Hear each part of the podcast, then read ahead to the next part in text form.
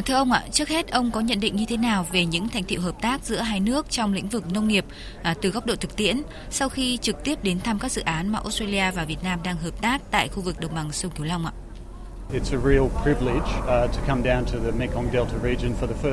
Vâng, thực sự vui mừng khi đây là lần đầu tiên tôi được đến đồng bằng sông Cửu Long trong thời gian nhận nhiệm vụ ở Việt Nam. Khu vực này là vùng kinh tế quan trọng trong tổng thể chiến lược phát triển bền vững của Việt Nam, đồng thời cũng đóng một vai trò to lớn trong mối quan hệ giữa Australia và Việt Nam. Giờ đây, vào thời điểm hai nước kỷ niệm tròn 50 năm thiết lập quan hệ ngoại giao, tròn 30 năm Trung tâm Nghiên cứu Nông nghiệp Quốc tế Australia đồng hành cùng nông nghiệp Việt Nam, chúng ta đã ghi nhận các bước tiến hợp tác ấn tượng. Đó là những cách thức phù hợp mới, bao gồm cả nghiên cứu nông nghiệp, phát triển quan hệ đối tác giữa khu vực tư nhân, các doanh nghiệp và các trường đại học để nâng cao năng suất của nông nghiệp Việt Nam. Đồng thời, đảm bảo rằng những thành tựu này sẽ tiếp tục bền vững trong bức tranh thịnh vượng chung của hai nước trong 50 năm tới. Thật tuyệt vời khi chứng kiến các dự án thiết thực mà Trung tâm Nghiên cứu Nông nghiệp Quốc tế Australia và các đối tác đang triển khai tại An Giang hay Cần Thơ. Nổi bật như dự án đa dạng cây trồng trên nền đất lúa nhiễm mặn ở đồng bằng sông Cửu Long hay dự án thiết lập chuỗi giá trị lúa gạo bền vững, kết nối các nông hộ nhỏ với các thị trường xuất khẩu cao cấp khó tính.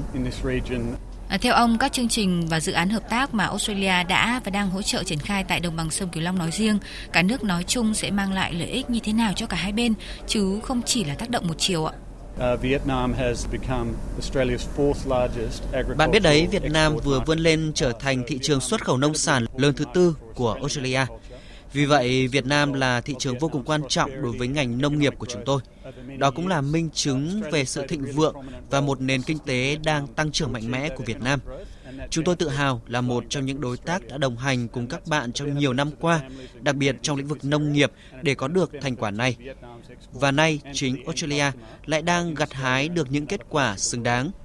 Dẫn chứng là hiện Australia đang có các công ty doanh nghiệp như tập đoàn Sunrise, đơn vị sản xuất và kinh doanh lúa gạo lớn đang đầu tư vào Việt Nam và là chủ sở hữu và vận hành nhà máy xay sát gạo lấp vò ở tỉnh Đồng Tháp, đang hợp tác với các đối tác Việt Nam triển khai dự án thiết lập chuỗi giá trị lúa gạo bền vững cho nông hộ nhỏ ở đồng bằng sông Cửu Long. Với hình thức đối tác công tư, thông qua dự án, các nông hộ nhỏ sản xuất lúa gạo sẽ từng bước thiết lập chuỗi giá trị gạo năng suất cao, bền vững, có thể truy xuất nguồn gốc, đồng thời hưởng lợi từ việc tiếp cận với các khách hàng của Sunrise trên toàn cầu.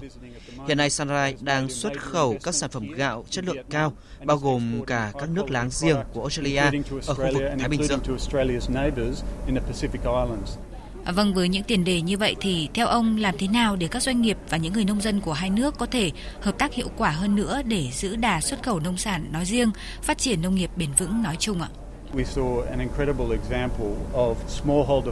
Trong chuyến công tác vừa qua đến đồng bằng sông Cửu Long, chúng ta đã được chứng kiến ví dụ đáng mừng về việc các hộ nông dân nhỏ được hưởng lợi trực tiếp từ dự án hợp tác với một đơn vị lớn sản xuất lúa gạo chất lượng cao như Sunrise. Rõ ràng hạt gạo của các bạn đang hàng ngày từ các nông trại nhỏ tự tin bước ra thị trường quốc tế. Đó là lợi ích bền vững cho các hộ gia đình và cả cộng đồng của khu vực này cũng là lợi thế cho gạo xuất khẩu của Việt Nam và cả người tiêu dùng ở Australia cũng như các thị trường khác trên thế giới. Để phát huy hơn nữa mối hợp tác hiệu quả này, Trung tâm Nghiên cứu Nông nghiệp Quốc tế Australia đã và đang sẽ tiếp tục đóng một vai trò quan trọng trong việc tập hợp các viện, tổ chức nghiên cứu, trường đại học với các nông hộ nhỏ để gặp gỡ các quy trình tiêu chuẩn chất lượng cao và chuỗi thị trường bền vững của các tập đoàn doanh nghiệp lớn như Sunrise. Điều đó sẽ mang lại lợi ích cho tất cả các nhóm đối tượng tượng tham gia của hai nước. Vâng, cảm ơn ông với cuộc trao đổi này.